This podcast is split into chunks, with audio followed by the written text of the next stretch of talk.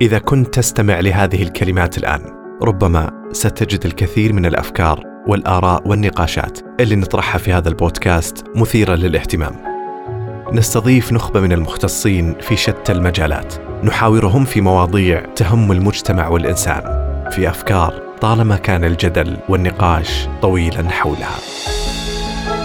هذا خالد عبد العزيز وهنا بودكاست أصوات أفكار من روتانا أف أم.